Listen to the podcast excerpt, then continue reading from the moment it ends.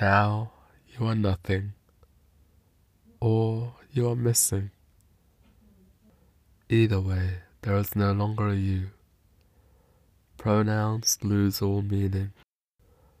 Pure consciousness, incapable of memory or processing any experience, incapable of processing every wonder of the universe in a flash, but also incapable of processing the smallest of life's demands, the task of putting a pebble back in its place.